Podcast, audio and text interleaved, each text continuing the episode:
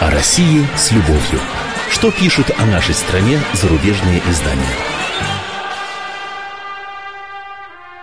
Здравствуйте, как обычно в этот час по субботам. Я замредактор отдела политики комсомольской правды Андрей Баранов. Знакомлю вас с обзором наиболее интересных публикаций в иностранной СМИ о нашей стране. Ну что ж, лето красное в разгаре. Наступает, как говорят в Германии, огуречный сезон, э, имея в виду пору массовых отпусков.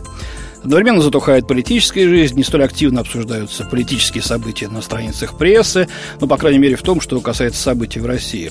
Ну что, так веловато, и скорее по инерции клянут во всех мыслимых грехах Путина и его режим, что называется. Опять-таки дежурно предрекают нам всякие трудности и лишения в связи с возможным падением цен на нефть. В последние дни э, эти цены, кстати, стабильно растут. Собственно, в этом немало заслуга самого Запада, и в частности Европы. Вот вкачали в Грецию 120 миллиардов евро. Инвесторы воспрянули, оживляется производство, для которого нужна энергия, а это нефть и газ. В общем, есть спрос, платите большие деньги. Но есть и другие ракурсы, под которыми рассматривают Россию зарубежные эксперты, политологи, ну и, конечно, наш брат-журналист. Ну что ж, давайте эти их некоторые взгляды, э, как говорится, проследим. Роберт Хеддик сообщает на страницах влиятельного американского еженедельника Foreign Policy о выходе сборника научных работ «Может ли Россия провести реформу? Экономические, политические и военные перспективы». Он, сборник этот, выпущен недавно под эгидой Института стратегических исследований при военной академии US Army War College. Ну, раз при военной академии, то именно военный раздел сборника и заинтересовал американский журнал. И вот упомянутый мной журналист Хеддик излагает мысли профессора Нью-Йоркского университета Марка Галиотти, который и писал сборники о реформе российской армии.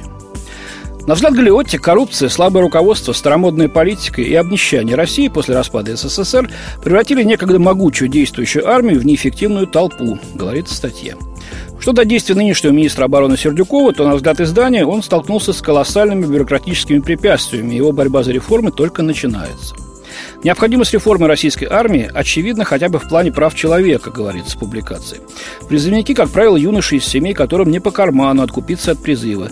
Они десятилетиями подвергаются жестокому обращению в рамках «дедовщина» с большой буквы, латинскими буквами, э, пишет автор. Реформы э, Сердюкова и начальника Генштаба Вооруженных сил Российской Федерации Николая Макарова поразительно похожи на перемены, которые на Западе были осуществлены за последние несколько десятилетий, отмечает автор. Но реформаторам приходится идти против глубоко укорененных интересов и традиций. На взгляд автора, Кремль считает, что важнейшая миссия армии – подавлять ростки нестабильности в сопредельных странах. Требуются относительно малочисленные, но умелые и гибкие силы быстрого развертывания, а также части, имеющие опыт сотрудничества с силами безопасности соседних государств. Вдобавок, демографическая ситуация означает, без сокращения численности армии не обойтись. И все же сопротивление бюрократического аппарата огромно, считает автор. А по словам вот некоторого инспектора из российской армии, до 20% бюджета вооруженных сил разворовывается – Причина сопротивляться реформам есть и у оборонной промышленности, потому что она получает деньги за ненадежное и не отвечающее стандартам оборудование. Конец цитаты. А со своей стороны Сердюков привел свою команду гражданских лиц и готов сам закупать оружие за границей. Но тут я, что называется, не могу молчать. Э, западное оборудование, оно, конечно, всем стандартам отвечает на 100%. Не ломается, не отказывает и стоит, наверное, гроши. Э, в общем, покупайте танки Абрамс и американские винтовки вместо идиотских калашниковых. Э, ну, кстати, он Саакашвили уже назвал эти винтовки лучшим стрелковым оружием в мире. Э, правда, побросал их тысячами в августе 2008 года. И эти трофеи, как и многие другие, доставшиеся нам после того, как грузинская армия тогда дала дёру, дотошно изучают наши эксперты. Изучили, изучают сейчас. Да, есть много плюсов, их уже, кстати, учитывают в отечественных разработках, но есть явно недостатки. Поэтому, на мой взгляд, делать вывод о тотальном превосходстве западных вооружений над нашими неправомерно. Но вернемся к статье. Вероятность реформы в российской армии, заключает Галиотти, теперь выше, чем когда-либо за последние 20 лет. А дальше объясняется, почему эта армейская реформа нужна и важна, для американцев, естественно. Делается вывод, сколь незатейливый, столь и циничный. Э, вот он, э, цитата. «Не столь многочисленная, но более маневренная российская армия может быть полезна, а не опасна для интересов США. Если российская армия окрепнет, Китай и Иран переключат на нее часть ресурсов – Американским штабным также следует порадоваться, если Минобороны России будет тратить средства на поддержание безопасности вокруг страны, а не на ядерный потенциал большой дальности и экспедиционные корпуса. И еще один плюс. Российское руководство задумается о сокращении тактических ядерных вооружений, только если уверится, что армия способна защитить Россию с помощью обычных вооружений. Конец цитаты. Заметьте, ни о чем подобном в армии США и для армии США в армии профессор Галиотти даже не задумывается. То есть авианосцы, там, ядерные подлодки, э, баллистические ракеты, э, создаваемый глобальный ПРО, кстати, да и, собственно, американские экспедиционные корпуса никуда не денутся, а будут, очевидно, обеспечивать тот самый ПАКС Американо, э, то есть мироустройство по-американски, о котором вот не первое десятилетие уже грезит консервативной политики и прочие ястребы США. И хорошо бы, думаю, вот министру обороны нашему Анатолию Сердюкову с этой публикацией ознакомиться получить представление, как именно на Западе трактуют его реформаторские усилия и какую цель э, в них для себя видят. Еще на военную тему. Э, Кэти Лалли из американской Washington-Post рассказывает о коллизии вокруг планов по созданию Бульяновски перевалочного пункта НАТО. Ну, об этом не раз писали мы в «Комсомолке», говорили и в передачах радио телевидения КП. Э, формально Россия настроена против НАТО. Большинство россиян его боятся, а представители высших эшелонов власти не стесняются критиковать, начинает так издалека Кэти Лали. Давно тлевшую злобу побудили планы НАТО по развертыванию противоракетной системы в Европе. Русские говорят, что не могут положиться на заверение НАТО, что ракеты не будут направлены на них. Их уже обманывали раньше, говорят они. Российские власти, как правило, изображают НАТО источником опасности, не усложняя вопрос упоминанием о том, что сами же поддерживают войну, которую ведут члены Альянса в Афганистане про северную распределительную сеть, которая позволяет незаметно, без распределительных пунктов на российской территории, доставлять грузы в Афганистан по российским железным дорогам и через российское воздушное пространство, говорят мало. Теперь, в связи с подготовкой к выводу войск, который должен состояться до конца 2014 года, НАТО оказалось перед лицом логистического кошмара. Предстоит вывести все палатки, военные снаряжения и другие грузы, отосланные в Афганистан с начала войны, ну, если только палатки. Э, Россия предложила использовать в качестве перевалочного пункта Ульяновск. Сюда можно будет свести все это тяжелое оборудование, чтобы затем погрузить на поезда и отправить в Европу, говорится в статье. Ульяновское руководство идею одобряет, поскольку она сулит городу новые рабочие места и дополнительные доходы. Ну вот, согласно предварительному плану, э, инвестиции могут составить 1 миллиард долларов в год. Но многие из местных относятся к перспективе прихода НАТО негативно. Левые, например, боятся, что НАТО создаст в Ульяновске постоянную базу. Куда бы НАТО и Америка не приходили, без принуждения изни они оттуда не уходят, считает депутат регионального парламента Александр Кругликов, э, с которым Лали беседовал в местном отделении КПРФ. В качестве примера он указал на японский остров Окинава. Угрозы там нет, но они не ушли после войны, еще Второй мировой. И апеллирует к истории. Мол, Горбачев позволил Берлинской стене рухнуть, исходя из понимания, что военный альянс на восток продвигаться не станет. Но НАТО начал продвигаться на восток, включив в себя и Польшу, и Венгрию, и Чехию, и так далее, и страны Балтии. Речь шла еще и о Грузии и Украине. Ну, а что, разве не так, спрашиваю я? Теперь на Западе не стесняются говорить, что Горбачев их неправильно понял, оказывается. Я уж не знаю, что там Михаил Сергеевич понимал, э, но заверения тогдашнего канцлера ФРГ Коля в том, что блок на восток расширяться не станет, действительно были. И Бушташи, это лично Горбачеву говорил. Вот э, только бумажку с обязательствами забыли подписать. Надо же, досада какая. Э, сейчас, кстати, ровно то же самое пытаются проделать с ПРО у наших западных границ. Мол, ребята, да это не против вас, ну не бойтесь, улыбаются широко. А когда мы сказали, ладно, только давайте вы возьмете на себя письменное юридическое обязательство, что не против нас. Подпишем публично, на виду всего мира, один экземпляр в Вашингтон, другой в Москву. Какую-то американскую улыбку словно ветром сдуло. Вместо нее такой хищный оскал появился. Да, сейчас, ничего подписывать не будем, на слово верьте. Ну вот на слово уже не верим. Потому по поводу логистического пункта в Ульяновске российская сторона добилась от США детально прописанного, так сказать, бизнес-плана. Как именно, как долго и на каких условиях этот пункт будет действовать. Э, очевидно, нас все устроило в этом бизнес-плане, но в народе, как видно из публикации в Вашингтон-Пост, опасения остаются. К другим темам о деятеле российской оппозиции Алексее Навальном, который вошел в совет директоров компании «Аэрофлот». Его кандидатуру выдвинул миллиардер Александр Лебедев, которому принадлежит около 15% акций этого авиаперевозчика. Назначение было утверждено на ежегодном собрании Совета директоров в понедельник, пишет британская Financial Times. А, Александр Лебедев поздравил Аэрофлот с удачным кадровым решением. Гендиректор Аэрофлота Виталий Савельев, по его словам, не ждет от нового назначения никакой опасности. Э, и пока не ясно, повысит ли Навальный с его репутацией искоренителя корпоративных злоупотреблений и деловую привлекательность Аэрофлота, отмечает корреспондент Чарльз Кловер. Э, фондовый рынок на эту перемену почти не отреагировал, хотя информация о назначении Навального и получила большой резонанс в средствах массовой информации. Э, Стефан Уэкстила, автора другой публикации э, Financial Times, инициатива Лебедева, с учетом того, что он сочувствует протестующим, не удивила. Но представляется странным, что государство, контролирующее 51% акций Аэрофлота, не воспротивилось этому назначению. Что происходит? Задается вопросом Векстел.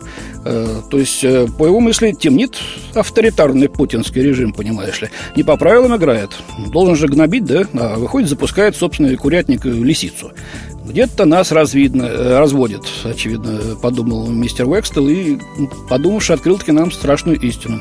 Вот она. А что, если Навальный, устроившись на работу в государственную компанию, скомпрометирует себя в глазах наиболее радикальных сторонников? Конец цитаты.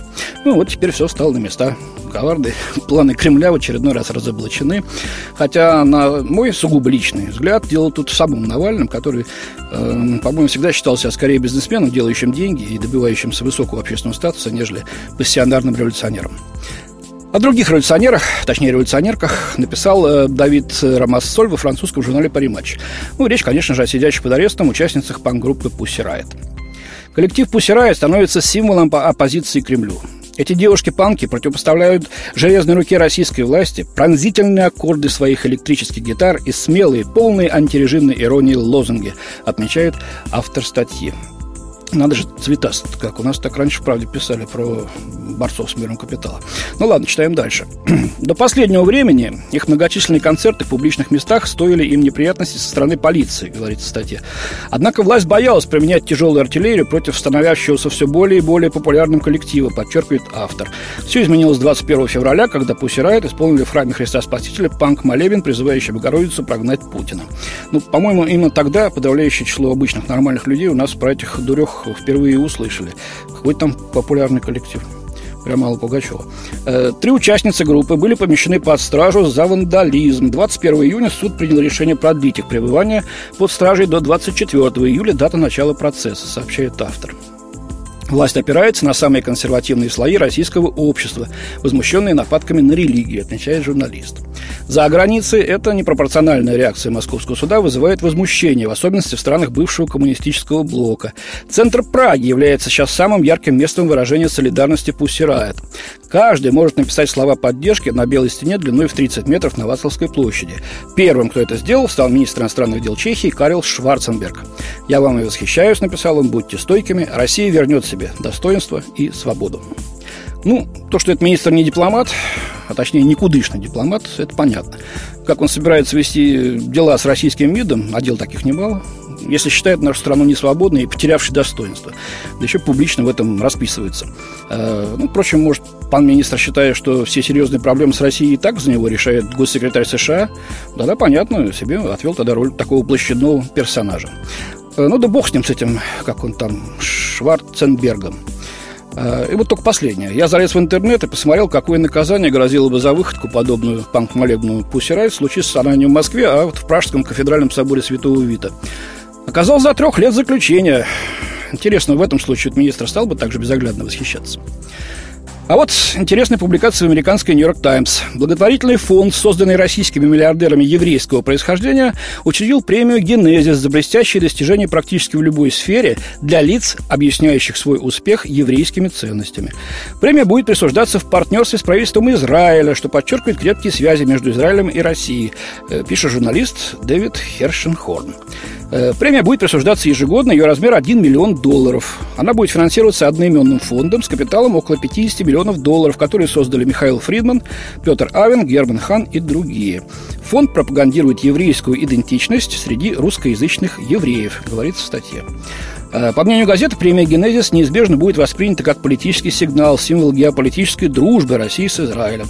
Однако учредитель настаивает на политичности премии, сообщая, что Фридман подал ее идею Натану Шаранскому, бывшему советскому диссиденту, а ныне председателю организации «Сахнут». Э, Шаранский возглавит комитет по номинации. В жюри премии под руководством спикера Кнессета будут заседать два отставных судьи Верховного суда Израиля. Вот такая особая премия для одной нации скоро появится у нас в том числе под патронажем другого государства. Э, смысл такой, наверное, да, мы хоть и живем в России, говорим по-русски, но на самом деле наша идентичность и ценности наши совсем другие.